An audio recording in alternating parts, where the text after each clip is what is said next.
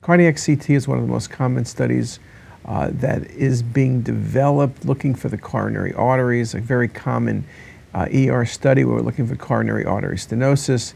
This patient did have a history of chest pain, and you can see a stent in the patient's left anterior descending coronary artery.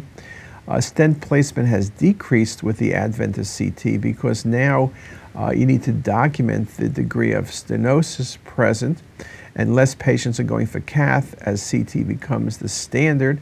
If patients do have high-grade stenosis, then they'll go to cath and the stent might be placed. With cardiac CT, we eliminate many negative coronary uh, angiograms as would occur in the past. And there's a very nice series of images.